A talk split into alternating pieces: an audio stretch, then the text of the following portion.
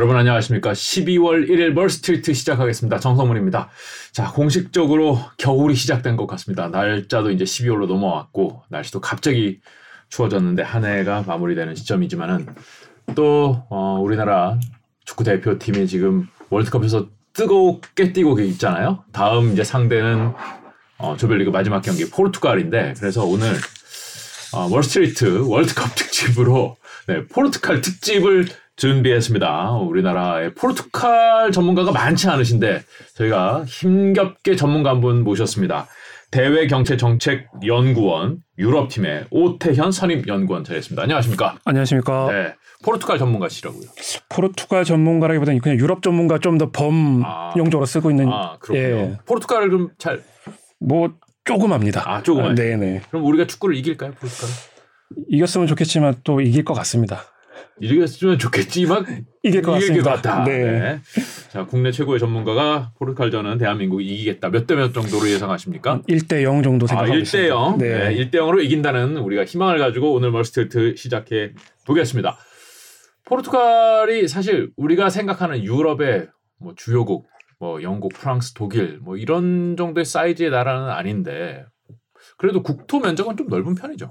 네, 국토는 좀 넓은 편이고 네. 또 경제 규모만 놓고 봤을 때 말씀하신 것처럼 뭐 독일, 프랑스, 이탈리아, 뭐 스페인 네. 이런 나라들과 비교하면 굉장히 좀 거의 뭐 27개 회원국 중에서 좀 하, 중하위에 뭐 속한다고 아. 볼수 있을 것 같고요. 네. 네, 그래서 보통 GDP 규모가 대충 한 2,400억 달러 정도 되니까요. 네. 그래서 뭐 그렇게 놓고 봤을 때는 우리가 한 1조 한 7천억 달러 정도 되거든요. GDP로 아, 따졌을 그래요? 때는 그러면은 뭐 한 4분의 1? 4분의 1 정도 뭐 5분의 1 뭐 해서 네. 그 정도밖에 안 되는 예, 아, 사이즈 작은 나라군요. 예, 근데 또 이게 인구 수가 한 천만 명 정도 되다 보니까 아. 이게 1인당 GDP로 놓고 봤을 때는 저희랑 한 대충 한 만불 정도 차이가 나는 것 같습니다. 그래서 저희가 한 3만 4천 불 정도 되면 네. 포르투갈이 한 2만 4천 불 정도. 예. 아, 우리나라보다 1인당 GDP도 좀 낮군요. 네, 네, 그렇습니다. 그래도 유럽에서 천만 명이면은 뭐 큰 나라는 아니고 그렇습니다. 왜?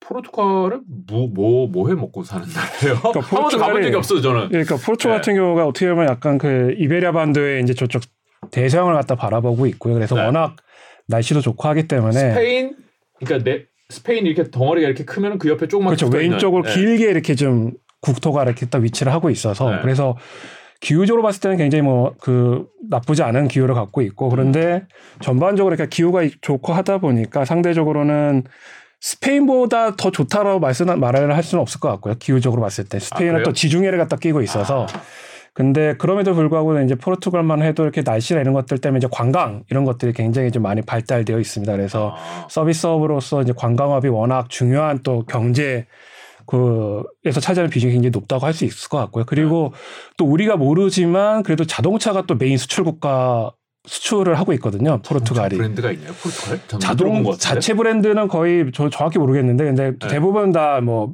메르세데스나 또는 좀 외국 브랜드들도 많이 있고요. 그래서 한 다섯 개 정도 공장이 제가 뭐 오늘 아까 찾아보니까 아. 다섯 개 정도 공장이 브랜드 공장이 있더라고요. 그래서 아, 그러니까 유럽의 브랜드인데 거기에 제조 공장을 차리는 그렇습니다. 거군요. 네, 네. 아. 그래서 주요 수출품 중에 하나가 이제 또 자동차가 있고 그 다음이 또 하나가 뭐 올리브 오일 같은 약간 식물성 오일들을 갖다 또 많이 수출을 하고 있고요. 농산물, 네, 그리고 또 하나는 의류.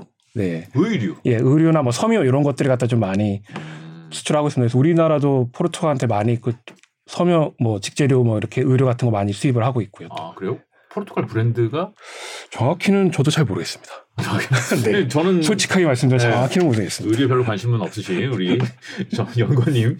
어 그래요. 뭐 이것저것 많이 하는데 사실 이렇게 보니까 유럽 전체에서 소득 좀 이렇게 높은 편은 아닌 것 같고 그 주로 하는 산업들도 사실 유럽에 이렇게 뭐라 그러지 하청 공장 같은 것들도 있고 이런 분위기군요. 네, 그래서 전반적으로는 뭐 포르투갈의 주요 수출 국가가 대부분 다 유럽에 많이 유럽 국가들 주요 수출국이고 수입국이고 하고요. 아, 그다음에 교육을 유럽 내에서 많이 네, 하고. 많이 하고 있고 이제 그렇지 않은 나라들이 뭐 미국이라든가 또는 저기 뭐 중국 네. 또는 앙골라 이런 데도 좀 있고요. 그래서 앙골라도 주요 앙골? 수출국 중에 또 하나입니다. 네. 왜요? 앙골라는 허금하는 나라 중에 뭐 앙골라하고는 또 생각보다는 또 많이 음, 그그 수출 아프리카 쪽에 있는. 예, 예, 그렇습니다. 음, 그렇군요. 그래요. 근데 포르투갈이 우리가 이제 축구할 때 말고는 별로 들어볼 일이 없는데 이제 기억에 남는 것 하나가 예전에 이제 유럽 금융 재정 위기. 재정 위기 네. 때 이제 PIGS의 그 P가 그렇습니다. 포르투갈의. 포르투갈이죠. 네. 맨 앞에 있었던 P. 그때는 왜 어려웠었던 거예요? 그러니까 전반적으로 2009년 10년도에 이제 그때 미국에서 글로벌 금융위기가 발, 그 발생하고 나서 네. 2009년 그때 이제 그리스에서 정권이 그때 한번 교체가 됐었거든요. 네. 근데 그 직전에 그리스에서 원래 재정 적자가 그렇게 심각하지 않다라고 발표를 했었는데 음.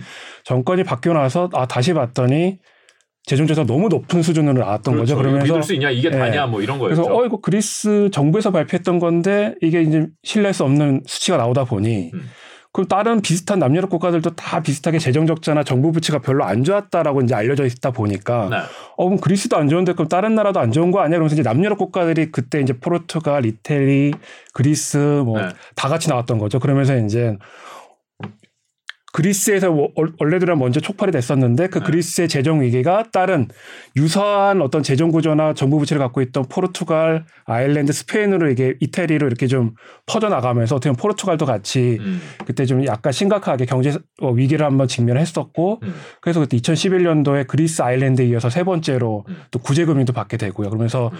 뭐가 됐든 간에 좀 한번 2010년대 초반에 좀 경제적으로 크게 한번 휘청거렸던 그런 그러니까 경험이 있었습니다. 정부 재정 적자가 높았던 거 그렇습니다. 그래서 네. 그거는 이제는 해결됐나요? 재정 적자는 진짜 확실히 해결이 됐고 지금 상대적으로 그리스나 뭐 이태리 이런, 이런 나라들 아직까지 정, 재정 적자 굉장히 높은 편인데 네. 포르투갈은 그때 구제금융 받고 나서 네. 경제 개혁을 막 했거든요. 이제 뭐 공공 부분의 임금도 삭감도 하고 네.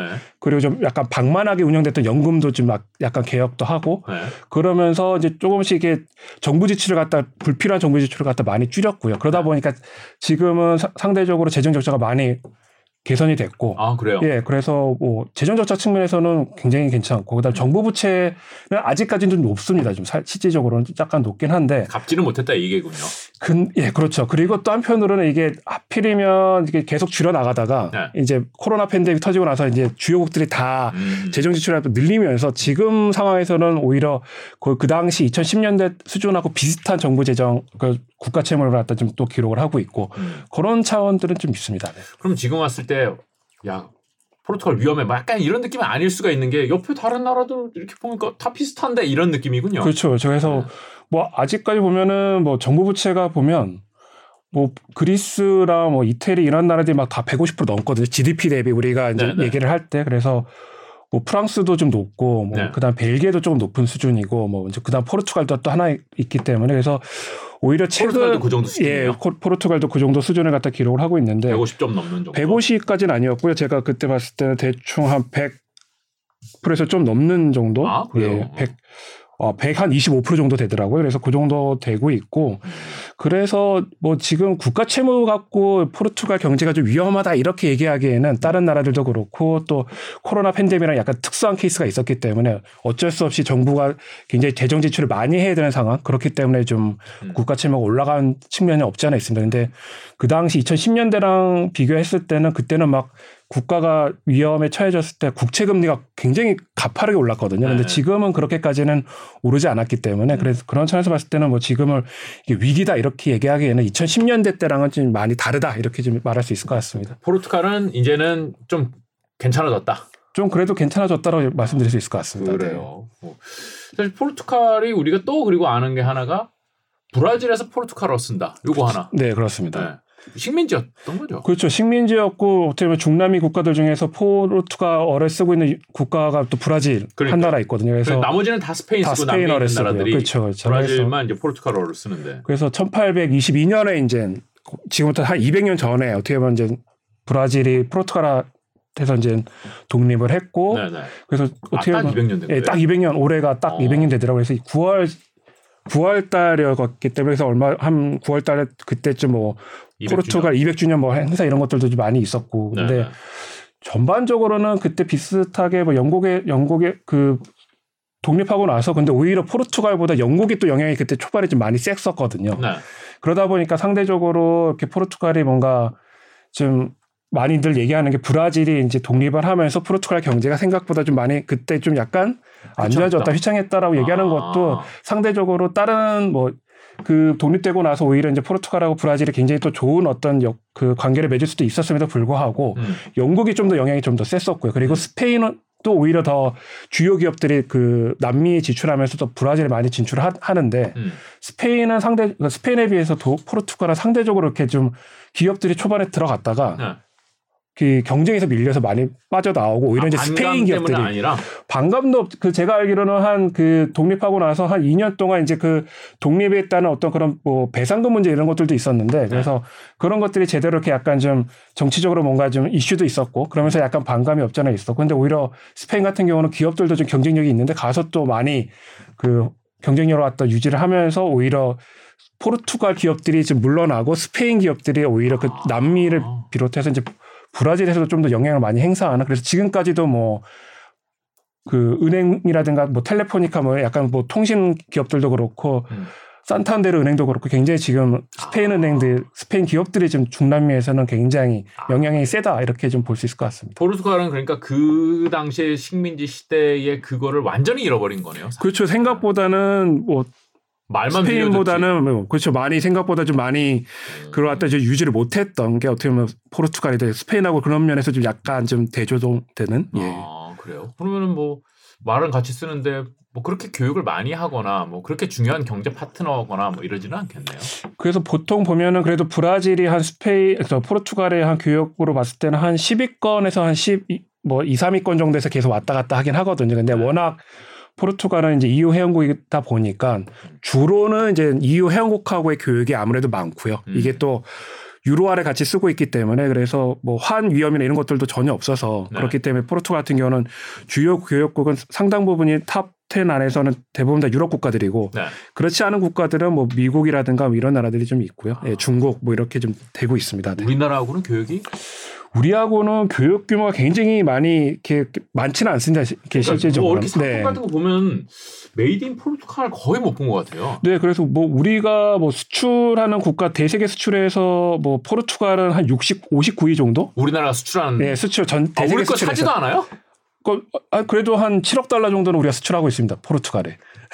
아, 시장 자체가 워낙 네, 작으니까 워낙 또 작아서 그럴 수도 있는데, 그럴 그래서- 수도. 천만 명밖에 네, 안 그래서. 수입 같은 경우는 또 65위 정도 가 돼서 한 4억 달러를 갖다 우리가 또 포르투갈한테 수입을 하고 아, 있거든요. 우리는 포르투갈은 흑자군요. 그렇죠. 어. 그래서 생, 생각보다는 뭐 주로 보면은 생각보다는 뭐 합성 우리나라 같은 경우는 우리나라가 포르투갈에는 뭐 합성 수지라든가 네. 또는 승용차, 반도체 이런 거 좀 많이 수출해요. 수출을 하고 있고요. 또 반대로 우리는 포르투갈한테 뭐 직물제 의류라든가 또는 의약품, 뭐 신발, 승용차 이런 걸 또 수입을 하고 있습니다. 어떤 네. 뭔가를 하나로 특출나게 잘한다 이런 느낌은 아니고 이것저것 많이 네, 하는군요. 그렇습니다. 네. 음.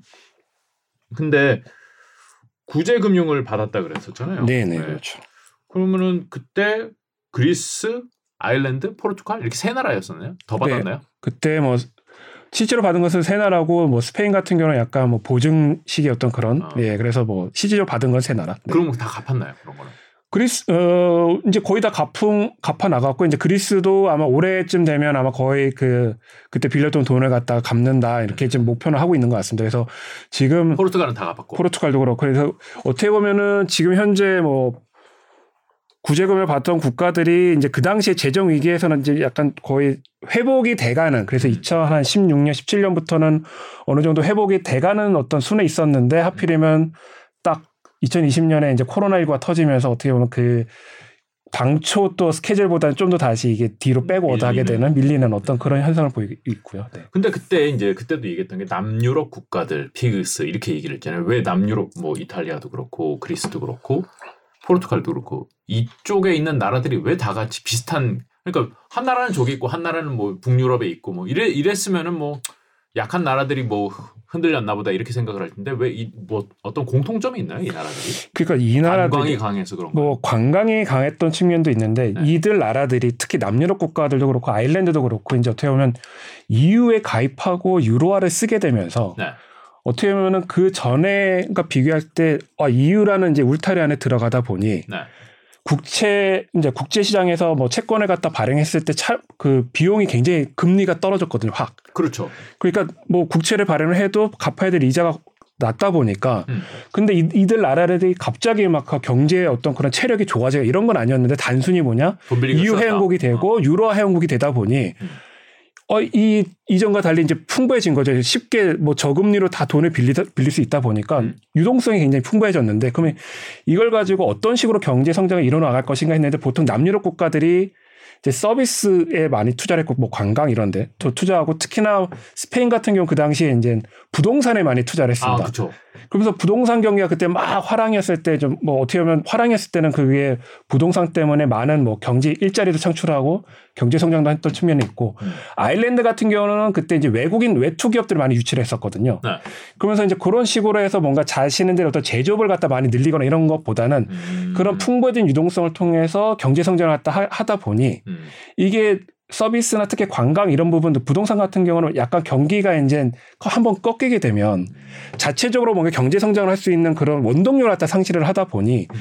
이게 그 당시에 뭐 글로벌 금융위기 터진 직후에 재정위기도 안 좋고 이러다 보니까 사람들이 와서 원래대로 하면 관광 와서 돈을 써야 되는데 돈도 안 쓰고 음. 그런데 그걸 갖다가 뭔가 해- 만회할 수 있는 뭐 제조업이나 이런 것들이 그렇게 또 좋지가 않다 보니 한번 이렇게 경기를 타서 경기가 안 좋아질 때는 급속하게 안 좋아지게 되는 그런 측면들이 없잖아 있었습니다. 네. 그렇군요. 그러니까 결국은 제조업이라는 받침에 있는 상태에서 서비스업이 더해지면 굉장히 그렇죠. 좋은데 이게 약한 상태에서 서비스업 강화되다 보니까 위기에 취약하게 됐다. 그렇죠. 그러면서 또 그런 풍부한 그런 유동성을 갖다 이제 약간 연금이라든가 이런 쪽이 좀 상대적으로 되게 좀 뭐 좋은 조건으로 이렇게 좀 연금을 갖다 주다 보니까 그쪽 국민들도 이제 아 그 연금 받고 사는 이런 거에 좀 어, 떻게 보면 또 많이. 적응해졌고 익숙해졌고 이런 것들도 있었고요. 네. 결국은 관광 산업이 있어서 조금 오히려 방만했던 느낌이네요. 좀 있고 네 그렇게 또 근데 이제. 빚은 이제 상당 부분 갚았다고 예, 거의 다 말씀하셨는데 갚아 나왔고요. 그리고 네. 부- 뭐 포르투갈 같은 경우 부채 비율도 상당히 낮췄고 상당 부분.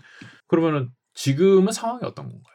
그래서 지금 상황은 아까 잠깐 말씀드렸지만 뭐 주요한 뭐 프랑스, 포르투갈, 그리스, 이태리, 스페인 아직까지는 다 부채 규모는 높습니다. 한 100%다 이상이고 GDP 대비해서 그래서 그런데 이 부분에 있어서는 뭐가 됐든 간에 EU 집행에서 이게 만약 문제가 있었다고 한다면 바로 이제 뭔가 그 견, 그, 요 제약이 들어가거나 이런 측면들이 있는데 지금 EU 집행에서도 뭐가 됐든 간에 지금은 위기 상황이다. 음, 그렇기 때문에 지금 단순히 부채가 높고 이런 거에 대해서는 크게 지금 뭔가 그죠. 문제를 갖다가 삼지 않고 있고요. 그래서 오히려 경기가 더 안 그 위축이 되도록 오히려 정부 차원에서 필요하다면 정부 재정을 갖다 좀 음. 지출을 해라 이런 쪽으로 그 지난 한 2, 3년 동안 네. 해왔었기 때문에 지금의 어떤 그런 부채 수준에 대해서는 좀 뭐 뭐가 있든 간에 좀 논외. 이번 예. 이 코로나19가 좀 지나가고 또 하필이면 코로나19가 좀 회복되는 상황에서 또 러시아 우크라이나 전쟁이 또 발발했기 때문에 네. 그런 차원에서 지금 뭐 정부 차원에서 뭐 에너지 보조금도 많이 지불해, 어, 지급을 해야 되는 상황이 이러다 보니까 음. 지금은 그 특별히 그 정부 부채에 대해서는 그렇게 크게 얘기는 안 하고 있는 상황이라 보시면 될것 그러니까 같습니다. 포르투갈이 위험하다. 포, 뭐 다른 나라들보다 포르투갈이 위험하다. 이렇게 얘기할 문제는 좀 아닌 네, 것. 그렇습니다.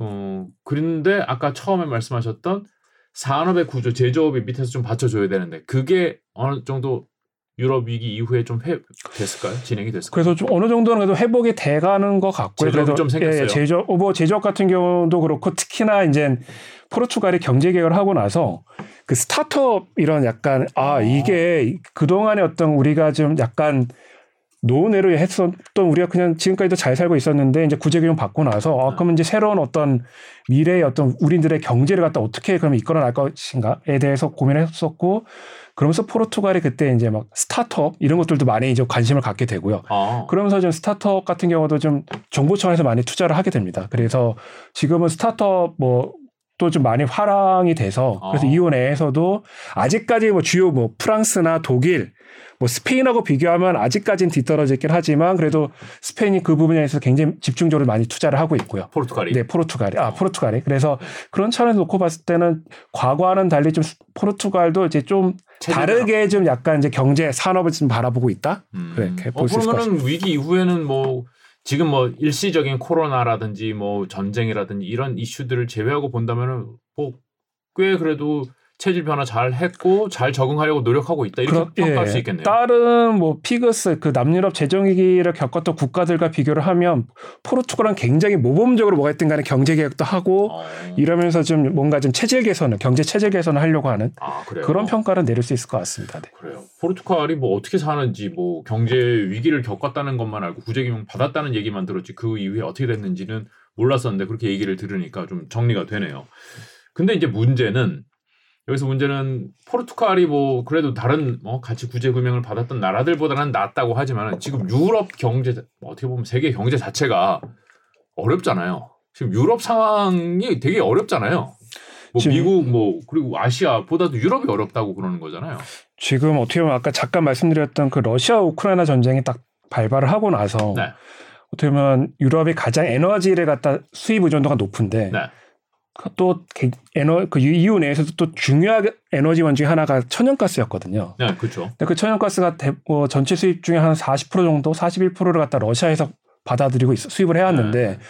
러시아 우크라이나 전쟁 터지고 주요국들이 대러 경제 제재하고 그러면서 뭐가 했든 간에 러시아에서는 EU에 대해서 어, 경제 제재 니네 안 풀면 우리 그럼 니네한테 뭐 가스 공급처 안 해주겠다 음. 이런 식으로 약간 그러면 에너지 원을 에너지 자원 갖고 어떻게 보면 약간 이게 이제 발목이 잡히면서 네. EU한테는 지금 현재 가장 크게 에너지 리스크를 갖다 지금 그쵸. 에너지 위기를 갖다 겨- 직면하고 있는 상황이고 그러다 보니까 에너지가 그동안 또 수입을 많이 했었는데 에너지 가격이 급등을 하다 보니 또 갑자기 고인플레가 또 와- 오- 왔고요. 그러면서 어떻게 보면 그 EU 내에서의 어떤 그런 뭐 내수라든가 이런 전반적인 경기가 좀 많이 둔화되고 위축되는 상황이거든요. 그렇기 때문에 그런 일련의 어떤 사태 때문에 지금 EU 경제가 굉장히 많이 올- 올해 들어서 지금 둔화가 되고 있고 그러다 보니까 내년에는 올해보다 훨씬 더 경제가 안 좋아질 것이라고 지금 주요 전문가들 다 얘기를 하고 있고요. 이 말씀은 전쟁이 끝나더라도 그렇게 된다는 건가요? 그러니까 전쟁이 끝나더라도 지금 뭐 미국도 그렇고 유럽도 그렇고 대러 그 경제 제재를 갖다 개- 상당 기간은 유지를 할 것으로 지금 얘기를 하고 있기 때문에 음. 그러면 지금 당장 겨- 종전이 된다고 해서 아 그럼 이제 다시 뭐 러시아로부터 에너지를 갖다 수입하자 이런 건 아마 못할 것 같고요. 네. 그러면 그 가장 중요한 에너지는 결과적으로 계속해서 러시아로부터 안 올 거기 때문에 만약에 그렇다고 보- 본다고 하면 이후로서는 그 에너지 리스크는 어느 정도 상당 기간 동안 뭐 최소한 내년 가- 겨울까지도 또 이 에너지 리스크는 어느 정도는 좀 안고 가야 되는 문제라서 음. 쉽지 뭐 그 종전하고는 상관없이 일정 부분은 계속해서 그 에너지 부분은 EU한테는 좀 뭔가 아킬레스건으로 작용할 수 있다. 뭐 이렇게 음. 말씀드릴 수 있을 것 같습니다. 에너지만의 문제인가요? 에너지가 가장 큰 것 같아요. 그리고 뭐, 뭐 식품 같은 경우는 뭐 아무래도 종전이 되고 나면 그래도 식품 같은 밀이나 이런 것들이 또 러시아나 우크라이나가 우크라이나. 또 굉장히 곡창지대이기 때문에 네. 그 부분은 좀 어느 정도 종전이 되면 이제 어느 정도 해소는 될 수 있을 것 같은데요. 뭐 그런데 이제 에너지는 어느 정도는 계속해서 큰 문제로 작용할 수 있다. 네. 근데 에너지 얘기를 하시니까 이제 겨울이 다가오니까 지금 올 겨울이 얼마나 추울까 다들 이거 관심이잖아요. 많이 추우면은 그만큼 난방 에너지를 많이 써야 되니까 에너지 가격에 더 민감하게 반응할 수밖에 없는데 아까 잠깐 말씀하신 피그스 국가들 남 유럽 유럽 국가들, 국가들.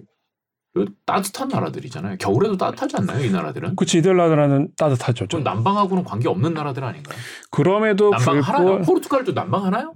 겨울에? 하긴 합니다. 아 그래요? 네. 어. 뭐 결과적으로는 이들 나라들이 그래도 약간 또 쌀쌀할 땐 쌀쌀하긴 하거든요. 아 그래요? 예. 안 가봐서 네. 포르투갈. 근데 이제 결과적으로는 이제 뭐 우리가 발전, 그러니까 전기를 갖다 생산할 때 또 가스도 또 하게 되고 그러다 보면 네. 자연스럽게 아무래도 겨울이 되, 겨울로 들어가게 되면 날씨가 좋다 할지라도 좀 또 난방이나 또 이런 부분들은 또 없지 않아 조금 수요가 더 늘기 많지는 때문에 않지만 있긴 있다. 그렇죠. 네. 그리고 또 뭐 주요 또 남유럽 국가가 아니더라도 만약에 이제 대륙 국가들, 뭐 음. 프랑스, 독일 같은 나라들은 이제 북유럽 국가들 포함해서 뭐 겨울 되게 되면 굉장히 그 난방 수요가 올라가게 되거든요. 그렇죠. 걔네들은 추워지는 나라들이니까. 네. 그렇죠. 그래서 네. 그럼 전반적으로 또 이 가스를 갖다 제대로 공급을 못 받게 되면 음. 그- 결과적으로는 EU 차원의 있는 모든 나라들이 다 문제가 될 수 있는 상황. 음. 네. 그러니까 간접 쿠션으로 지금 충격을 받는 거지 직접 받는 충격은 별로 그러니까 러시아로부터 뭐 가스가 러시아로 수입해요. 포르투갈이나 남유럽 국가들이 가스 러시아에서 받나요? 대부분 다 거의 다 러시아로부터 일정 부분은 다 수입을 많이 하고요. 예. 가스관이 이렇게 포르투갈까지 이어져요. 그러니까 포르투갈 그 독일이나 이런 데까지 들어와서 또 거기서 또 퍼져 나가거든요. 아, 그래요? 그렇기 때문에 이게 파이프라인 같은 경우는 완전 이렇게 막 다 모든 회원국한테 다 가는 건 아니고 주요 몇 개 회원국 뭐 우리가 아마 여러분들이 그 언론에서 많이 들어보셨을 노드 스트림 같은 경우 네. 독일로 들어가고 그 네. 독일에서 이제 또 이렇게 뿌려지게 되는 어떤 이런 것들이 있기 때문에 네. 그래서 그런 차원에서 봤을 때 또 그거 말고도 또 다른 뭐 야말 가스관도 있고요. 그래서 네. 이렇게 몇 개 가스관을 통해서 러시아로부터 이렇게 다양한 루트로 EU 쪽으로 들어오게 되는데 이탈리아로도 들어오고 뭐 이탈리아도 들어와요. 예, 이탈리아는 알프스를 이렇게 넘어가요. 근데 이게 이제 아제르바이잔 통해서 또 이렇게 또 아. 들어오는 것들도 있어서 그래서 음. 다양한 가스관을 들어오기 때문에 이런 이런 나라들도 다 러시아로부터 일정 부분 가스는 또 네. 많이 또 많이는 아니, 아닐지라도 이렇게 회원국마다 또 약간 다르긴 하거든요. 비율이 다 다르겠죠. 네, 다르긴 한데 뭐 네. 프랑스 같은 경우는 한 12% 정도밖에 안 돼요. 예. 러시아 가스 수입 의존도가 네. 그 많이 별로 안 쓰는 거죠 또 그러면서 그렇기 때문에 생각보다 회원국마다 다 가스 수입 의존, 의존도는 다 다른데 다르구나. 그러다 보니까 어떤 특정국 같은 경우는 좀 민감한 나라들이 있고 음. 뭐 그렇지 않은 나라들은 아 그래 가스 뭐 우리 끊어 끊어도 어. 된다 그럼 그런 나라들은 굉장히 강하게 얘기하죠 우리가 이렇게 러시아 가스 사주면 안 된다 음. 끊어보자 음. 근데 뭐 독일을 비롯해서 그렇지 않은 나라도 함부로 끊으면 안 된다 뭐 이런 그래서 초반에만 하더라도 독일이 그 부분에 있어서 적극적으로 얘기를 못한 것 중에 하나도 워낙 가스 러시아 가스에 대한 의존도와 그렇죠. 중요성이 컸기 때문에 독일로서는 그 섣부르게 뭐 러시아 가스를 갖다가 수입을 하지 말자. 뭐 구입하지 말자 이렇게 얘기하기에는 경제적으로도 큰 충격이 있어서 그런 부분에서는 좀 어쩔 수 없이 좀 소극적일 수밖에 없었다 이렇게 말씀드릴 수 있을 것 같습니다. 아무래도 뭐 오늘 아침 아까 이제 앞쪽에 얘기한 포르투갈 같은 경우는 해안에 접해 있고 워낙 러시아에서 멀고 그러니까 그냥 딱 봐도 이건 러시아로 가스 안 쓸 것 같은데 이런 느낌이긴 한데 뭐 쓰더라도 굉장히 조금 쓰지 않을까. 또 스페인 통해서 와야 되고 그죠? 바로 연결이 안 되잖아요. 그러니까 뭐 이제 보통은 이제 차량으로 또 이렇게 오겠죠. 네. 그러니까 뭐 비중이 크기는 쉽지는 않네요. 네, 네 그렇죠. 아, 그래요. 근데 사실 이 지금 이 러시아 에너지 비중도 국가별로 다 다르고 앞쪽에 얘기하셨지만은 EU에 들어가서 유로화 쓰면서 뭐 재정 막 방만하게 해서 그런 이제 남유럽 국가들 위기도 겪었고 이 EU의 부작용이 이 국가별로 사정이 다 다른데 이렇게 묶여가지고 동일한 목소리를 내고 동일한 방향으로 우리 움직이고 하는 게 어렵잖아요. 그럼 점점 이렇게 안에서 갈등이 좀 생기고 그러지 않을까요? 그래서 처음에는 이게 그 유럽 재정 위기 터졌을 때 네. 발발했을 때 특히 영미권의 이제 경제학자들 중심으로 해서는 이제 유로화는 이거는 태생이 잘못됐다. 아, 이게 원래 잘못됐다. 네, 이거는 원래 이렇게 이게 나올 수 있는 상황이 아니다. 그러니까 왜냐하면 아까도 말씀드렸다시피 뭐 독일, 프랑스처럼 굉장히 잘 사는 음. 경쟁력도 갖고 있고 이런 나라들도 있고 그 안에서도 보면은 굉장히 많은 나라들이 그 경제 상황이 다 다르거든요. 네. 그런데 그런 상황에서 놓고 봤을 때 이렇게 다르면 다르면 하나의 단일 통화를 쓴다는 것 자체는 굉장히 큰 위험성을 갖고 있거든요.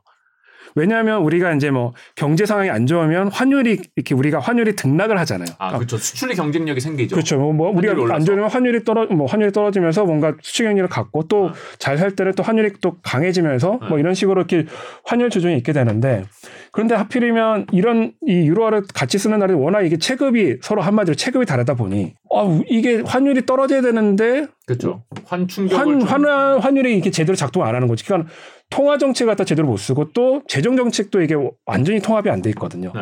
그러다 보니까 그런 상황에서 놓고 봤을 때는 어 이런 나라들이 서로 체급이 다른 나라들이 어떤 그냥 하나로 묶여져 있다 보니까 어 이러다 보면 이게 문제가 생길 수 있겠구나. 네.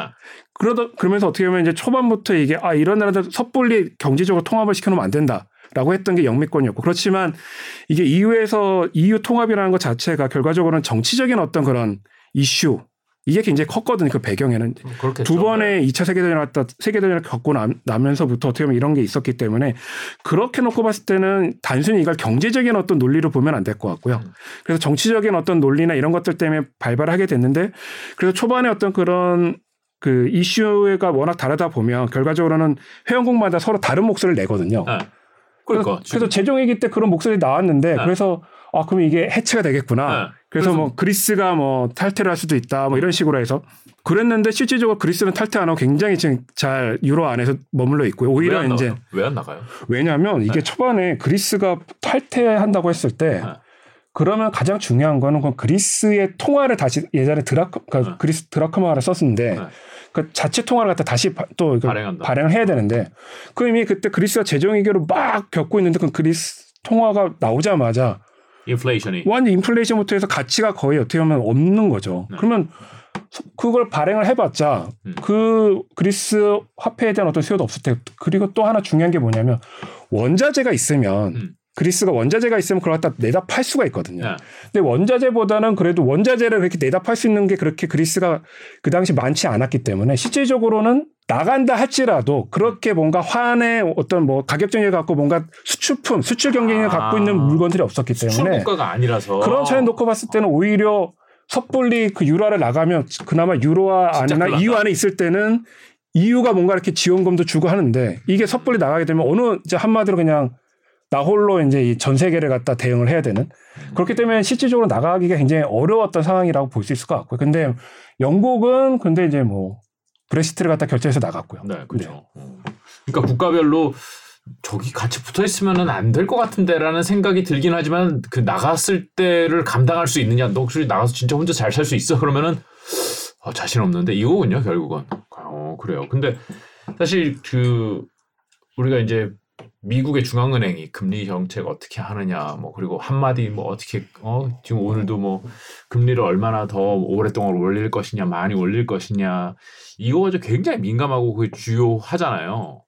유럽도 금리 정책을 하잖아요. ECB에서 하죠. 그렇죠. 유럽 중앙은행에서. 하고 있습니다.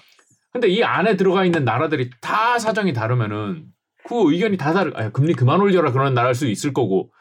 야 금리 야한 두 배는 더 올려야 될 것 같은데 이렇게 얘기하는 나라도 있을 거고 분명히 이거 어떻게 이걸 조정해요 이 안에서? 그래서 EU도 이제 통화 정책 회의를 갖다 정기적으로 하고 있거든요. 그럼 거기에는 각 국가별 대표들이 뭐예요? 아니 일, 유로화를 쓰는 국가들만 보입니다. 그러니까 유로화를 쓰는 대표들이 다 모입니다. 아? 중앙은행장들이 다 모여서 아, 아 중앙은행장이 각국 중앙은행은 또 있습니다. 또 따로 있어요? 예. 아, 어차피 같은 유로화를 쓰는데. 그럼에도 불구하고 각국 중앙은행은 다 있고요. 그래서 각국 중앙은행 장들이 또 EU 통화 정책 할때 또 모여서 같이 얘기를 하고요. 네. 근데 각국 중앙은행은 발권력은 없잖아요. 그렇죠. 없습니다.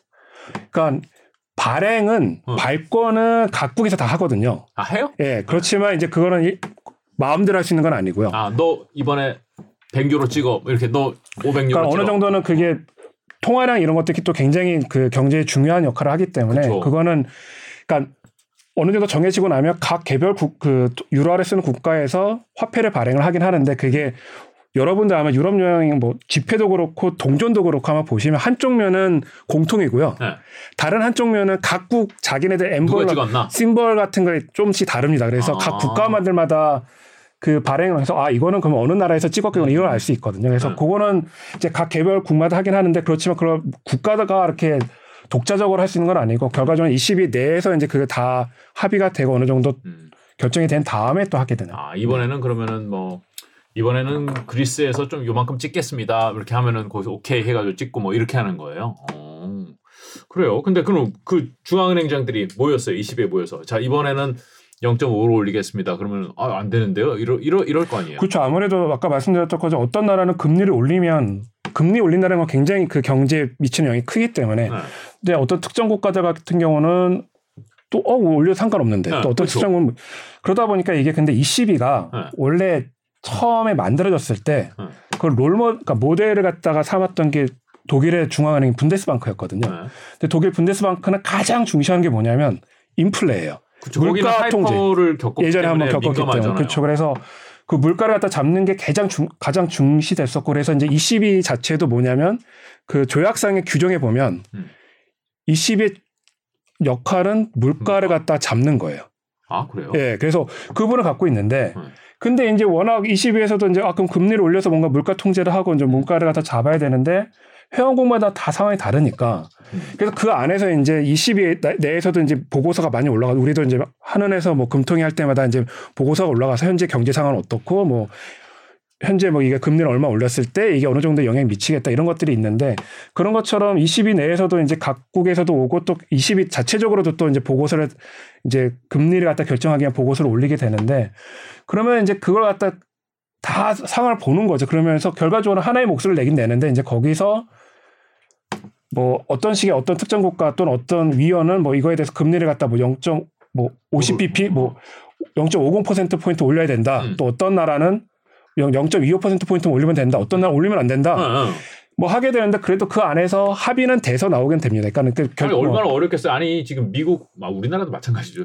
그, 그 중앙은행에 이렇게 모여가지고 회의하면은 위원들이 회의하면은 다뭐 매파, 어, 비둘기파 이렇게 나눠가지고 서로 의견이 다른데 여기는 아예 출신 국가 자체도 다르고 말도 다 다른 말 쓰는 거 아니에요. 뭐 영어를 씁니다. 그래서 뭐그 영어를 다 잘하시는 분들이시겠지만 어쨌든 그 우리나라 경제 사정은 그게 아닌데 그래서 우리가 일반적으로 22가 금리 결정하는 게 굉장히 어렵거든요. 그럴 것 예, 같아요. 그래서 이걸 어. 뭐 특정 국가를 갖다 반영했으면 그래서 이제 굉장히 뉴, 정, 종합적으로 평가를 해서 음. 그 유로존의 유로 지역의 어떤 이런 경제나 이런 것들을 다 같이 고민을 해보고 그러면서 이제 쓰게 되는 이거 쉽지 않을 것 같은데요. 그렇죠. 예, 이거 엄청 정칠 것 같은데요. 제가 그 내부는 전혀 모르지만은 이거 다 사람들이 하는 일인데 야 이번에 내가 하는 거 좀 밀어줘. 근데 이, 이런 거 있지 않아요? 우리 야 이번에 우리 같이 한번 우리 이거 예보해보자 이렇지 않아요? 근데 이제 ECB는 뭐 했든 간에 이제 중앙 유럽의 이제 중앙은행이잖아요. 응. 그래서 그 안에서 올라오는 보고서가 굉장히 막 주요국들에서 어떻게 보면 가장 뭐 경제학을 전공한 가장 뭐 엘리트 같은 아, 친구들이 그렇죠. 다 중앙은행 각국 중앙은행보다 이제는 다 20위로 다 몰리거든요. 네. 그래서 20위에 있는 친구들이 이제 보고서 써서 올리면 이제 어느 정도는 이제 그걸 보고 서로 이제 뭐 debate를 하게 되겠지만 그 세부적인 내용까지는 안 나오고 이제 나중에 이제 그 ECB 총재가 언론 브리핑을 합니다. 이제 대 언론은 이제 그 press를 하, 게 되는 프레스 브리핑을 하게 되는데 그때 뭐 아이 뭐 이런 뭐 이런 소수 의견도 있었다. 그렇지만 20위 전체적으로 우리가 봤을 때는 뭐 지금 방향성이 이런 거라고 생각을 한다. 이런 식으로 이게 조금씩 이렇게 왔다 갔다 하면서 얘기를 하고요. 안, 안에서 정치력이 필요할 것 같은데. 전체로 그래서 그 20위 총재가 누가 되냐가 굉장히 중요하고요. 그렇죠. 그래서 지금은 크리스틴 라가르드 총재가 하고 있고 법률가잖아요. 그, 저, 그 원래는 그렇죠. 네. 그, 또 직전에는 또 마리오 드라기 지금 뭐 네. 얼마 전까지 이태리 총리를 했었고 네. 그 직전에 이제 20위 총재를 했었는데 그분들이 이제 어떻게 보면 역할이 아 이 사람이 과연 뭐 친이유 통합적이냐 아니면 좀더 또뭐 매파적이냐 어. 또는 뭐 비둘기파적이냐 음. 이런 거에 따라서 조금씩 그런 방향성 있고. 자체 성향이 다 반영이 되는데 어느 정도는 그래도 좀 총재에 따라서 바뀌긴 하지만 그럼에도 불구하고 이제 20위에서 올라오는 내부 보고서 이런 것들이 굉장히 크게 좌우를 한다고 보시면 될것그 같습니다. 신뢰가 무너지면은 그 유로존이라는 게 유지되기가 좀 어렵겠죠. 그렇죠. 그러면서 저도 이제 20위에 잠깐 있었지만 그때 아, 보면은 20위에 계셨어요. 예, 잠깐 2016년에 거기서 금리 경정 하셨던 거예요? 아닙니다. 저는 그쪽까지는 아니고요. 그냥 네. 거기 뭐 하셨어요 거기서? 저는 그때 거시건전성 정책을 같이 담당을 해서 어, 같이 월급을 20위에서 받으신 거예요? 아닙니다. 저는 20에서 일할 일을 하려면 네. 정식 직원이 되려면 20 그러니까 EU 해양 시민권자가 돼야지 아? 가고 저는 가서 그냥 어떻게 파견. 파견식으로 나가서 좀 일을 하게 됐고요. 아, 우리나라도 거기에 직원을 보내서 아닙니다. 그건 제가 그냥 개인적으로 어떻게 가서 아, 능력자시군요. 하게 됐는데 어. 거기서 보면은 각국 중앙에서 다 오- 각국 출신들이 있으면 거기 20위에서는 아 내가 이태리에서 왔으니까 뭐 이태리적인 어떤 시간을 넘 이러기보다는 아, 굉장히 아니에요. 예, 20위라는 어떤 그런 하나의 어떤 어. 조직으로서 이제 움직이는 것 같고 그래서 우리가 EU 집행이라고 EU의 이제 행정부라고 불리는 EU 집행위가 있거든요. 네, 네. 거기서도 보면 가- 다 각국에서 옵니다. 각국에서 그렇겠죠. 오는데 그네들은 EU의 행정부 직원인 건지 어. 자기가 어떤 출신이니까 아, 이, 이런 자기 목을 갖다 이렇게 좀 넣는 이런 거는 잘 그렇게 크게 아, 그런 분위기는 아니에요. 아는이라고 하더라고요. 그래서 그래요? 진짜가 뭐 그거 진짜 그네들이 뭐 말로는 그렇게 하고 또 내부적으로 아닐 수 있긴 하겠지만 하여튼 그네들이 얘기하는 거는 자기네들은 20위 직원이다. 음. 라는 게 훨씬 더 더 앞에 내세우는 거고 어. 그래서 좀 더 그걸 객관적으로 평가를 하려고 하고 그러면서 어떤 특정국에 휘둘리지 않으려고 하는 음. 네. 그래요? 그 우리는 우리나라 같으면은 야 씨 우리나라는 지금 금리 내려야 되는데 씨, 우리 대표 하나 보내놨더니 올리자고 얘기하고 있네 저놈이. 저놈 어떻게 내려오냐 이 생각할 것 같은데 제, 제 한국 오- 돌아오라 그래 그럴 것 같은데 그게 아니라는 거죠. 분위기가. 그렇죠, 그렇습니다. 어. 그러면 그 EU 회원국 22 회원국의 출신들만 있는 사이에서 출신이 아닌 분이 혼자 껴서 좀 외로우셨겠어요? 아 그래서 그 보통 20위 안에 보면 네. 굉장히 워낙 그 이제 중앙은행에서 뭐 지위나 이런 것들이 높다 보니까 주요 경제학자들이 자기 paper를 네. 와서 발표를 많이 하거든요. 그러면은 막 점심 시간 같을 때 brown bag 세미나 해갖고 어 누가 와서 어느 뭐 음. 어느 대 교수가 와서 뭐 자기 paper를 발표를 해요. 그러면 네. 그거 하니까 와서 들어라. 그러면 이제 뭐 샌드위치 먹으면서 이렇게 듣죠. 그러면 동양인이 앉아 있으니까 어. 넌 뭐니?라고 물어봐요. 항상 아, 보면. 그래요? 예, 넌너 여기- 어디서 왔니? 어, 그래서 아, 뭐 저기 어느 어느 저기 division에 있다. 근데 어. 넌 여기서 일을 하니? 그래서 일을 한다. 어. 그럼 넌 어느 국적이 뭐니? 나 한국인이다. 이러면 근데 어떻게 여기 있니? 그러면 아 뭐 이런 이런 기회가 있어 서 잠깐 여기 유- 이- 와서 일을 하게 됐다라고 얘기를 하죠. 그래서 어, 진짜 드물군요. 그렇죠. 그래서 지금 보면 제가 알기로는 한국은행하고 네.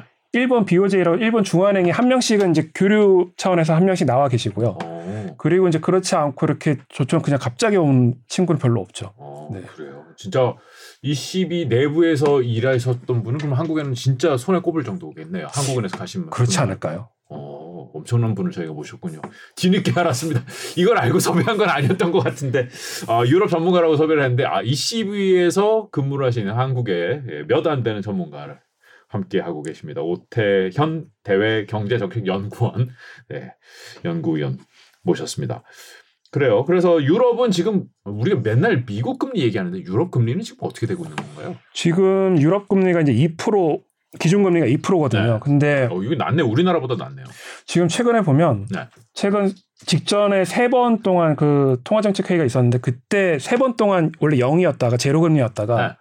세 번에 0.25 그다음 0.75 0.0.75 0.75 이렇게 쭉쭉쭉 올렸어요. 그래서 좀 빠르게 올렸군요. 네, 그래서 그때 아 50하고 쭉 올렸구나. 그래서 음. 세번 동안 이렇게 2% 올렸는데 아무래도 이그 22도 그렇고 아까 잠깐 22가 통화 정책에서 가장 중시로 하는 게 또 물가 통제이기 때문에 네. 게다가 하필이면 또 미 연준이 또 빠르게 또 금리를 그쵸. 올리면서 이게 아무래도 금 자기네들이 또 금리가 역전이 되게 되면 상대적으로 또 나가는 외국인 투자자나 이런 나갈 수 있기 때문에 그래서 같이 금리를 올릴 수밖에 없거든요. 네.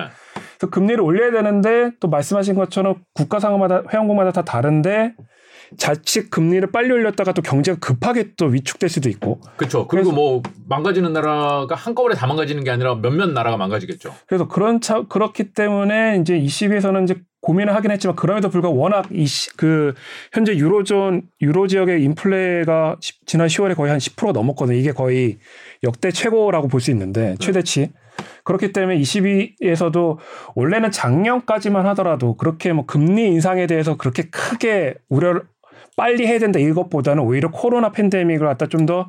유연하게 빨리 경제 회복으로 가는 어떤 이런 걸로 생각을 했었기 때문에 미국도 그랬고 우리도 네. 그랬죠. 네. 작년에 그렇게 이렇게까지 빨리 올릴 거라 생각 못 했는데 이제 올해 들어서는 이제 완전히 이게 상황이 바뀌었기 때문에 22 입장에서도 아, 물가 통제가 이거 잠- 지금 빨리 안 하면 음. 뭐 했든 간에 경제가 스태그플레이션으로 갈 수 있겠구나. 금리 물가는 계속 높고 경제 성장률은 마이너스 역성장을 하게 된 이런 차원이 되게 되면 오히려 이제 큰 더 큰 위험이 올수 있기 때문에 네. 22 입장에서는 아무래도 좀 빠르게 금리를 올렸는데 네. 지난 10월에 있었던 그러니까 마지막 가장 최근에 있었던 게 10월에 통화정책 회의인데 그때 그 전까지만 하더라도 이제 얘네 그 20회에서 통화정책 회의를 하고 나서 이제 딱 그 언론에 이제 그 자기네들 회의로 이런 것들을 발표를 하게 되는데 네. 거기서 보면은 10월 달께 딱 하나 바뀐 게 뭐냐면 앞, 그 전까지만 하더라도 앞으로 수, 어, 뭐 수차, 앞으로의 미팅이 있어서 수차례 금리를 인상할 한다는 그런 용어가 있었는데 네. 그 수차례라는 말이 빠졌거든요. 10월 달 아, 거에. 몇번 안 남았다. 그러면서 이제 뭐냐면 이제 라가르드 총재 같은 경우도 이제 금리를 갖다 한번 이제 너무 가파르게 올리는 거에 대해서 음. 이제 이제 속도를 갖다 조금 조절한 하겠다 이런 약간 도비시적, 약간 미들기파적인 비둘기파적인 약간 그런 10월에 나왔어요? 예, 10월에 그렇게 나와서 음. 이제 그러면 이제 22도 아 경기가 급격하게 위축되는 게 지금 약간 음. 경계를 하는구나 그러면서 이제 어느 정도는 금리 속 인상 속도를 갖 속도를 갖다 좀 조절하겠구나 이게 이제 지난 10월 달 거에서 이제 나타났기 때문에 앞으로 20위가 이제 금리를 어떤 속도로 올릴지는 좀 더 지켜봐야 되긴 하겠지만 음. 뭐미 연준에서도 왜 어젠가 이제 약간 속도 조절을 하겠다는 이게 나왔던 것처럼 네. 그러니까 그래서 좀 전반적으로 미국보다는 오히려 더 먼저 약간 속도 조절론이 나온 거네요. 네, 네 그렇죠. 올릴 때는 미국이 더 빠르고 강하게 올렸는데 뒤늦게 어이씨 뭐야 하고선 뒤늦게 따라간 느낌인 건 같은데 지금 그래서 미국보다는 훨씬 금리가 낮은 2%대에 멈춰 있는데 먼저 10월 아 이제 더 이상 그렇게 빨리 많이 안 올릴 거야라는 느낌을 줬고 미국에서도 이 발표 나왔고 그래서 뭐 어. 우리가 뭐 딱 회의록을 보고 수차례란 말이 빠졌다고 해서 이게 되게 그 얼마나 크리티컬할까 하지만 이게 시장에 준 시그널은 굉장히 세거든요. 그, 그래서 아니 뭐 미국 연준은 뭐 그 인터뷰에 무슨 단어가 몇 번 나왔는지 막 이거 네. 분석하잖아요. 유럽도 마찬가지인가요? 유럽도 이제 막 그런 거 나올 때마다 아 이번 뭐 뭐 회의록에서 요요 단어가 어, 새로 있었는데 등장했네. 어, 어, 새로 등장했네 아니면 어 요 단어 어. 빠졌네 이러면서 아 그럼 앞으로 22가 금리를 어떤 속도로 올릴 것인가 어떤 어떤 입장을 갖고 있는 이런 것들이 이제 그런 단어 하나에서 이렇게 조금씩 우리가 해석을 하고 그게 이제 시장에는 아 22가 앞으로 이렇게 가겠구나 이런 어떤 시그널을 준다 이렇게 좀 이해하면 될 것 같습니다. 결국은 경제도 언어 영역을 잘해야 되는 거예요. 그렇죠. 그 context를 갖다가 얼마나 이게 잘 파악해내느냐. 그러니까 뭐 이런 이게 다 것들. 고등학교 때 언어 영역 아니에요. 이게 어떤 느낌이냐, 이게 무슨 맥락이냐. 그래요? 근데 미국, 아 유럽의 경제가 지금 안 좋죠. 되게. 지금 이번 올해 들어서 이제 계속해서 물가도 좀 예, 물가지만. 물가도 그렇고 이제 뭐 내수가 이렇게 좀 많이 좀 위축이 되면서 뭐 이번 분기 지난 분기 이렇게 약간 좀 확실히 경제 성장률이 좀 계속 떨어지고 있거든요. 아, 그래서 그게 지금 국가별로 조금씩 다르겠죠. 예, 국가별로 다 조금씩은 다르고요. 근데 네. 이제 뭐 EU 차원의 뭐 GDP 성장률 나오고 유로존도 나오고 네. 그리고 개별 회원국마다 또 다 분기별로 음. 발표는 되는데 그래서 뭐 우리가 일반적으로 놓고 볼 때는 뭐 EU 경제 성장률, 뭐 유로존 경제 성장 이렇게 얘기를 하지만 네. 각 회, 회원국별로 또 보게 되면 또 굉장히 이게 또 이렇게 약간 줄세게 할 수 있을 정도로 굉장히 다르죠. 음. 네. 지금 어, 느 정도예요? 유럽 전체로 봤을 때는 어느 정도예요? 지금 한 0.3% 정도가 되는 걸로 알고 있고요. 예? 그래서 한 어, 지난 분기가 한 0.8인가 그랬었는데 이제 지금 이번 분기 늘어서 확 떨어지는 어떤 모습들을 갖다 보이고 있어서 이런 것들이 결과적으로는 이제 어, 고물 이렇게 물가 상승률이 올해 들어서 막 오르기 시작을 했는데 올해 급격히 올라가게 되는데 네. 이런 물가가 이제 경제에 반영을 하고 그러면서 자연스럽게 이제 경제 성장률이 이제 위축되는 모습들을 갖다 이제 2분기, 3분기부터 이렇게 2분 3분기부터 이렇게 나타나고 있다는 측면 음. 이런 것들이 좀 있는 것 같고. 그러면은 네. 뭐 아, 이렇게 나빠지는 상황에서 금리를 이렇게 올리면은 마이너스 갈 가능성이 높다 이런 판단도 있겠네요. 그래서 이제 그런 자칫 금리를 갖다 빠르게 올렸을 때 경기가 급격하게 위축을 하게 되면 이제 마이너스 성장률의 어떤 우려도 있기 때문에 네. 그래서 최근에 이제 EU 집행위에서 이제 경제 성 그 경제 성장률 전망 보고서를 내거든요. 또 집행이에요. 예, 집행위 EU 그건 EU 집행위에서 아. 발표를 하고 또 ECB에서도 자체적으로 발표를 하긴 하는데 네. 가장 최근에 11월 11일 날인가 이제 EU 집행위에서 경제 전망 보고서를 냈는데 네. 그때도 보면 내년도 올해는 그나마 좀 작년 대비해서 많이 회복을 했, 뭐, 해- 한 측면들이 있어서 되는데 음. 내년 경제 성장률 전망치 같은 경우는 거의 0.3%? 연간. 예. 와. 그래서 확 내렸거든요. 어, 그럼 전체가 0.3이면은 그 중에 물론 뭐 1% 가까이 가는 국가도 있을 거고 1% 넘는 국가도 있을까요? 뭐 뭐 형국마다 있을 수 있는데 마이너스 가는 국가도 있겠네요. 독일하고 이태리가 아마 내년에 마이너스 갈 수도 있, 아. 을것 같고 이게 뭐 기관마다 조금씩 발표마다 다르긴 하지만 네. 뭐 독일 같은 경우는 아마 마이너스 성장을 할 확률이 굉장히 높고 이태리도 지금 약간 그런 뭐 0%에서 왔다 갔다 할 것 같아서 음.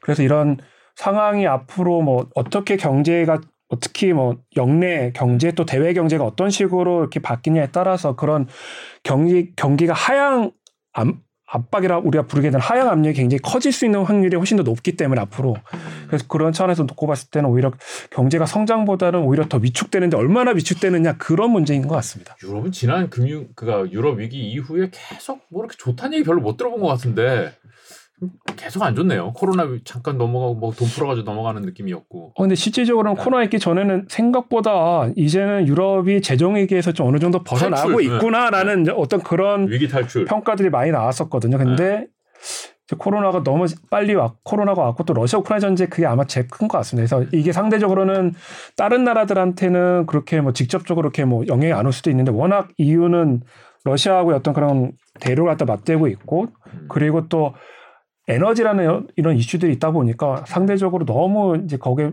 오는 충격들이 직접적으로 오고 그러다 보니까 경기가 위축될 수밖에 없어서 그래서 10월 달 말에 이제 유럽을 출장 가서 잠깐 뭐 프랑스랑 독일, 벨기에 갔다 왔는데 그때도 보면은 확실히 지금 막 전력을 갖다 어떻게든 줄이기 위해서 그 전력 소비를 줄이기 위해서 많이들 노력하고 있더라고요. 그래서 뭐 불도 끄고. 공공 건물 같은 경우는 불 끄고 있고요. 아. 예. 일정 시간 지나 넘어가게 되면 이제 불 끄고 그 다음 날 켜야 되고 그래서 이 시비도 갔다 왔는데 저녁 때 보니까 예전에 제가 있을 때보다 확실히 불이 많이 꺼져 있더라고요. 그래서 그러니까 전쟁의 느낌이 좀 길거리에서 느껴지고 이런. 예, 그래서 상업용 건물 같은 경우는 그게 뭐 불을 꺼야 된다라는 건 없지만 근데 이제 공공 건물 같은 경우는 의무적으로 꺼야 되고 그리고 막 뭐 유적지 이런 굉장히 좋은 네, 그때는 이제 조명 조명을 이렇게. 많이 하잖아요. 네. 근데 그것도 특정 시간 지나면 그거조차도 끄게 하는 그래서 뭐 에펠 타워도 보니까 뭐 LED 조명 줄이 업- 뭐 하고 뭐 일정 시간 이렇게 뭐 조명 돌리는 것도 좀 줄였다라고 하고요. 그런 식으로 좀 많이 EU, EU 회원국들이 좀 많이 노력하고 있는 것 같습니다. 오늘 영국 얘기 하나도 안 했는데 영국은 상황이 어때요? 영국은 네. 오히려 좀 더 더 안 좋은 것 같고요. 아, 더 안 좋아요. 예, 영국은 어. 이게 또 브렉시트가 또 있고 나서 러시아 우크라이나 전쟁 터지고 이러다 보니까 이게 하필은 고인플레 터지고 네. 그러면서 아 초반부터 원래 그 인플레이션 오기 전부터 코로나 오기 전부터도 원래 과연 영국이 브렉시트를 하게 되면 네. 영그 경제적으로 좀 공급망이나 그러니까 한마디로 이제 수출입 이런 것들이 많이 영향을 받아서 부정적 영향을 받아서 네. 안 좋지 않겠냐 했는데 브렉시트 터지고 나서 코로나 터지고 뭐 이런 그러게요. 여러 가지 이벤트가 연결됐네요. 이벤트가 역의 이벤트가 워낙 많아서 네.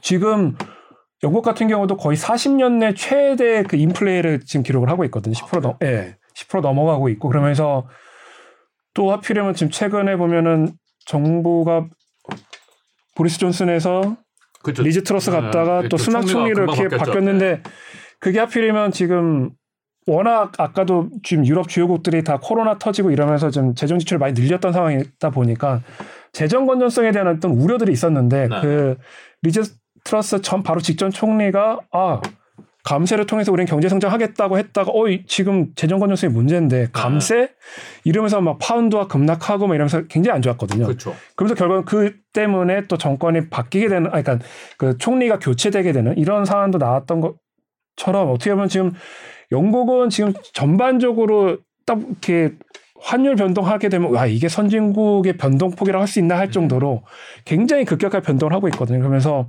그만큼 어떻게 보면 영국 경제가 지금 굉장히 안 좋다. 어, 불안불안하다. 네, 불안불안하다. 어, 이건 금융이 아니라 실물이. 실물도 굉장히 안 좋고 그래서 실물 차원에서도 지금 보면은 아마도 뭐 이번 분기 다음 분기에는 이제 분기별 성장률이 역성장 그러니까 마이너스 성장률을 갖다 기록할 것으로 예상이 되어지는데 아. 그래서 내년 되면 영국 같은 경우도 지금 굉장히 안 좋을 것으로 지금 마이너스. 예상을 하고 있어서 그래서 뭐 그 부분에 있어서 지금 영국이 어떤 식으로 이 현재 경제 회복을 갖다 할 것인가 이거에 있어서는 또 지금 영국의 새로 출범한 정부가 안고 있는 큰 숙제 중에 하나라고 할 수 있을 것 같습니다. 자, 시간이 많이 갔는데 오늘 저희가 얘기해야 될 것 중에 하나가 이제 EU의 그 뭐라 그러죠 보호 무역주의 지금 미국에서 인플레 감축법 나오면서 이제 선빵을 날렸고 EU도 이제 카운터 펀치를 뭐 날린다는 얘기가 지금 솔솔 나오고 있는데 어떻게 되는 건가요? 네, 지금 어떻게 보면은 미국이 이제 IRA라고 해서 네. 인플레이션 감축 법안을 갖다가 EU 그 의회 차원에서 바로 그 통과를 시켰고 그러니까 결국은 미국에 팔려면 미국에서 만들어 이거잖아요. 그렇죠. 네. 그러니까 그래서 유럽이나 우리나라나 일본 같은 경우는 아니 지금까지 같이 하자고 하- 해놓고서 왜 갑자기. 북미산만 그걸 갖다 차별적으로 보조를 지급을 하느냐. 음.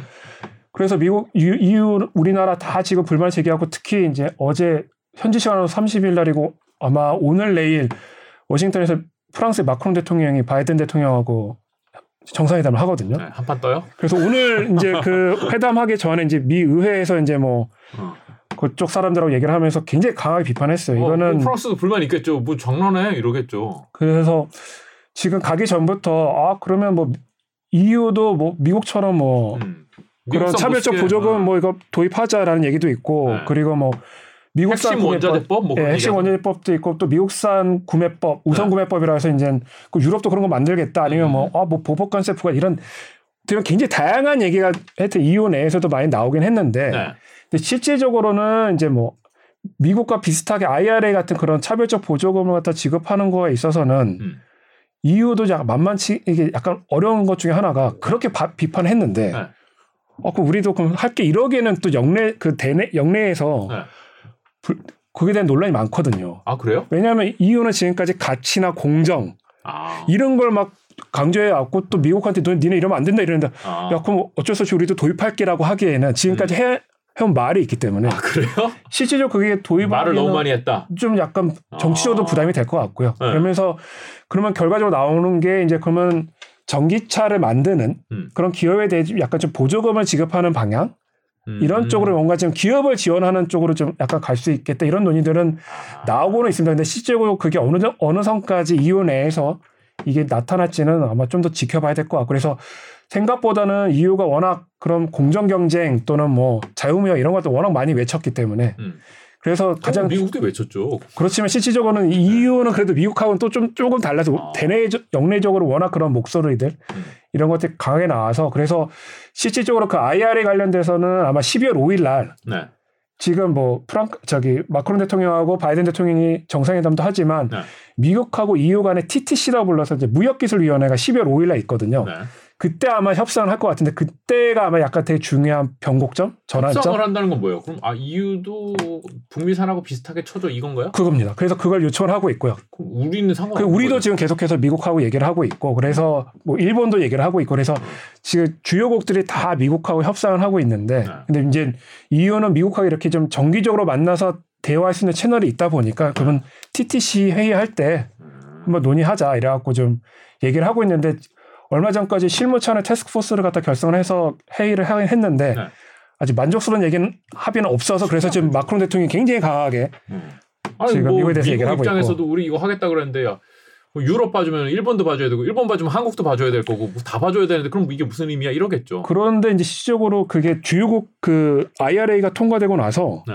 미국 우리나라 뭐 일본, EU의 자동차 협회에서 다 일제히 성명서를 냈거든요. 그쵸, 네. 그러면 그때 뭐냐면 미국도 아 그래도 FTA 미국이 FTA를 체결한 국가들에 대해서는 어느 정도는 동등한 대우를 해줘야 되는 거 아니냐라는 얘기가 나왔었거든요. 음. 그만큼 어떻게 보면 기업의 미국 기업들도 어떻게 보면 이게 약간 부담이 되기 때문에 네.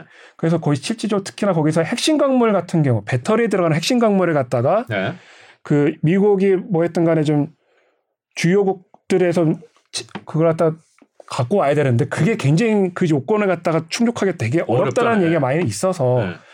그래서 좀 어느 정도는 좀 이걸 갖다 좀 완화시키면서 그래도 좀 자기네들이 뭐 했든 간에 그 유사 입장국 뭐 like-minded country라 우리가 불리는 약간 좀 동맹국들한테까지 우리가 이렇게 강하게 음, 해야 되느냐. 음. 그래서 미국 내에서도 그런 목소리가 있어서 근데 이게 정치적으로 뭐 했던 IRA가 미 의회에서 통과된 거기 때문에 음. 그래서 이걸 미국과 EU 간의 TTC라든가 이런 행정부 단위에서 이렇게 어느 정도 합의가 이루어질지는 아마 좀 더더 지켜봐야 될것 그러면 같습니다. 유, 유럽도 뭐 보호무역주의로 간다 이건 아닌가요? 그거는 뭐, 이제 목소리는 계속 있는데 네, 단일 시장 긴급 조치 이건 또 뭐예요? 아 그거는 이제 공급망 관련된 내용인데 이제 네. 워낙 EU가 이번에 뭐 코로나 팬데믹도 있고 이러면서 뭐 했든 간에 EU 내에서 지금 되게 필요로 한 품목들이 있는데 네. 이런 품목들을 갖다가 막 물류가 막히고 이러면서 그렇죠. 제대로 제대로 안. 안 되다 보니까 그래서 어, 앞으로 이런 것들이 또 발발할 수 있을 텐데 그럼 그때를 대비해서라도 중요 품목들 같은 경우는 이렇게 약간 비축량이나 이런 걸 보고 있다가 음. 어, 위기가 될 것 같으면 어, 우리 비축이 얼마 되냐 만약 이게 음. 부족하다 싶으면 기업들한테 우선적으로 음. 그 제품을 생산하게 한다는 거죠. 그때 코로나 팬데믹 때 막 마스크 만들고 이런 것들이 네. 그때 있었거든요. 그러니까 한번 해봐, 해보니까 또 미국도 그걸 지금 하고 있어서 네. 그래서 이유도 뭐 그런 걸 한번 해보자. 그러니까 중요 품목들 같은 경우는 우리가 그러니까 보호무역주의는 아니다 이건가요? 예, 그건 보호무역보다는 약간 기업의 또 비즈니스를 갖다 어떻게 약간 가- 관여를 하게 되는 음. 그런 측면들이 있는데 그걸로 인해서 우리 기업들이 피해를 받거나 뭐 그러진 않아요. 그거는 이제 우리가 또 상대적으로 그런 뭐 쿠션으로 우리한테 원래 우리한테 와야 될 뭐 물품목들이 있는데 어, 우리한테서 수입해 가야 되는 네. 건데 우리한테 뭔가 중간재를 우리한테 주거나 음. 이래야 되는데 거기서 마- 안 만들 수도 있, 는 우려 음. 이런 것들도 있어서 그런데 그거는 뭐 이유가 이제 어떤 식으로든 그렇다가 좀 아 최대한 뭐 우리가 뭐 기업의 어떤 그런 계약 행태까지 우리가 관여하려는 거 아니다라고 지금 얘기를 하고 있지만 그럼에도 불구하고 EU 기업에서는 아 이게 좀 EU 집행위가 우리들의 비즈니스를 갖다가 뭔가 개입하려고 하는 거 아니냐 이러야 될 우려는 충분히 지금 계속 나오고 있어서 음.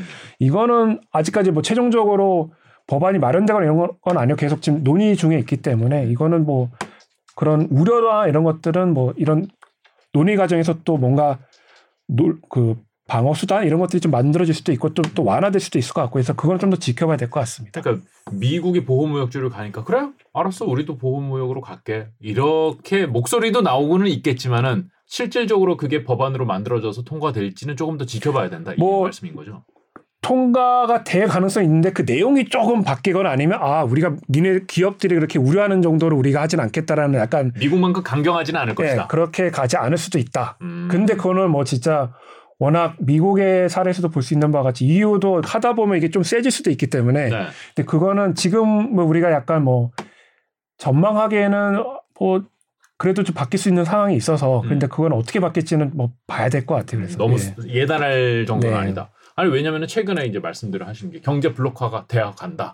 자, 미국 중심의 이 북유럽, EU는 EU대로 가고 중국과 러시아는 나름대로 자기들끼리 또 잘 먹고 잘 살고 우리는 그 사이에 껴서 아무것도 못 한다. 뭐 이렇게 이제 구조를 이제 해석하시는 분들도 계시던데 그렇게는 안 보시는 EU는 그렇게 갈 것 같지는 않다. 적어도 그래도 이 약간 EU가 특이하다고 보여지는 게 미국하고 중국하고의 한 중간쯤에 있는 것 같거든요. 네. 그러니까는 한마디로 뭐냐면 어느 편도 지금 저기 안 하고 자기네들이 OSA라고 불러서 우리가 뭐 자, 개방형, 오픈, 네. 자율적, 네. strategic, autonomy, 자율성. 네. 그러니까?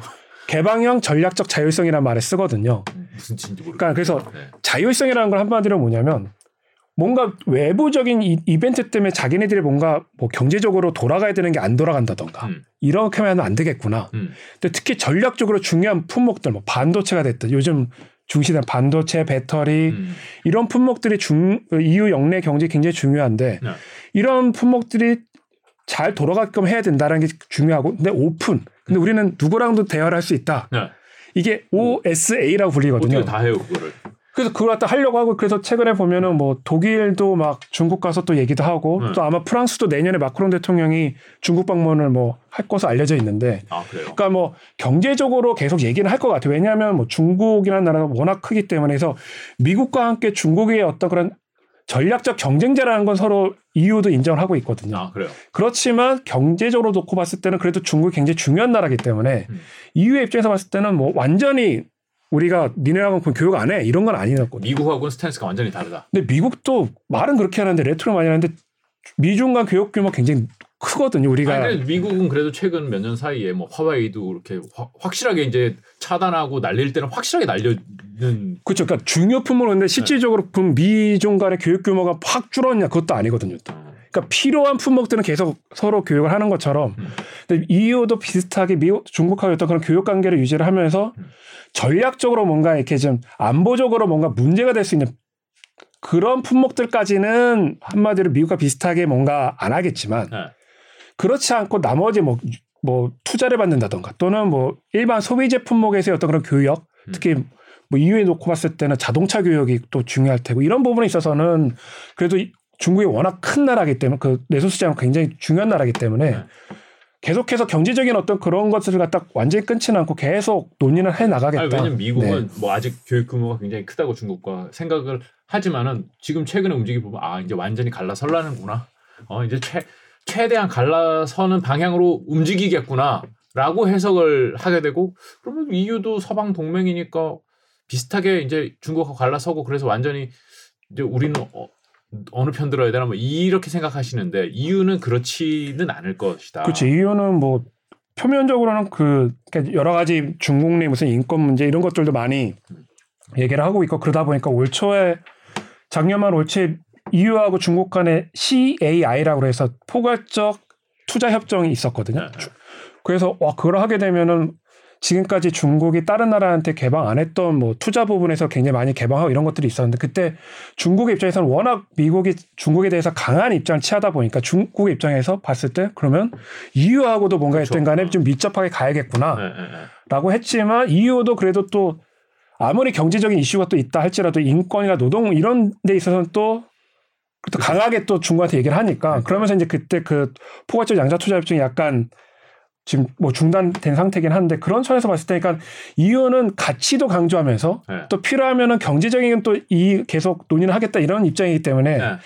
되게 복잡한 약간 밀당이군요, 입장 밀당. 예, 그런 것들이 굉장히 강하다 이렇게 보면 될 것 같습니다. 그래요. 이유는 그러니까 이유는 우리하고 약간 그 동기는 좀 다를 수 있습니다만은 입장은 비슷하네요. 하, 미국만 편들 수도 없고 중국만 편들 수도 없고 근데 우리 할 말을 좀 해야겠고.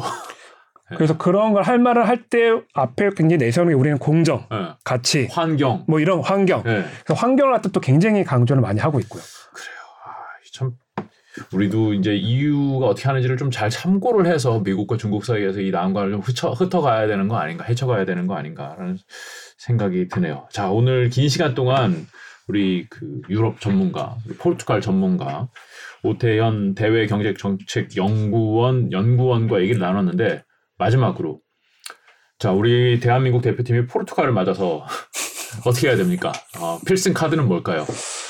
필승 카드요. 네. 우선 정말 이거는 뭐 그냥 개인적인 의견임을 네. 말씀드리고 네. 뭐 이강인 선수를 갖다 좀 처음 전반전부터 좀 보면 이강인. 선발.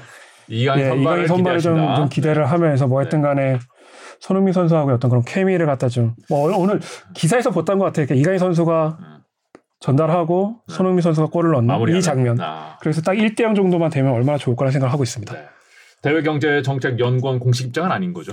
개인적 입장이면 아, 네. 분명히 합니다. 네. 오태현 연구원님의 네, 포르투갈 열 필승 전략이었고요. 어, 오늘 유럽 얘기, 포르투갈 얘기 잘 들었습니다. 고맙습니다. 감사합니다.